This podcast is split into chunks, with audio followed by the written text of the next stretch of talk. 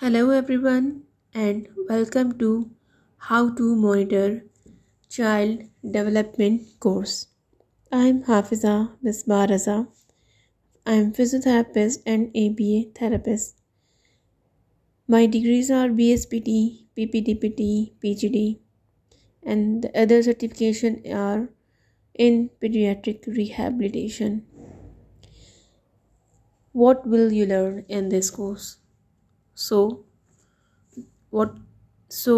you will learn personality, stages of development of child, learning styles, ages and stages, different milestones level with related to age, birth to 18 months, 18 months through 2 years, 2 years, 3 through 5 years, 6 years through 8 years. 9 years through 11 years. 11 years through 14 years, and finally the conclusion.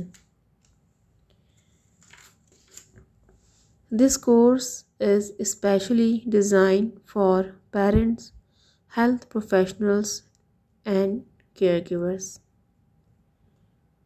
The best way to monitor child's development is to track their developmental milestones.